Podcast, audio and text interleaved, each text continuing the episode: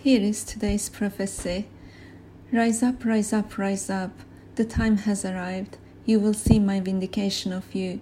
For the ones whom do not see nor do hear, the glory of God is hidden. The Lord kept his faithful ones. He will never leave you nor forsake you. The Lord is the ruler of the universe and reigns forever.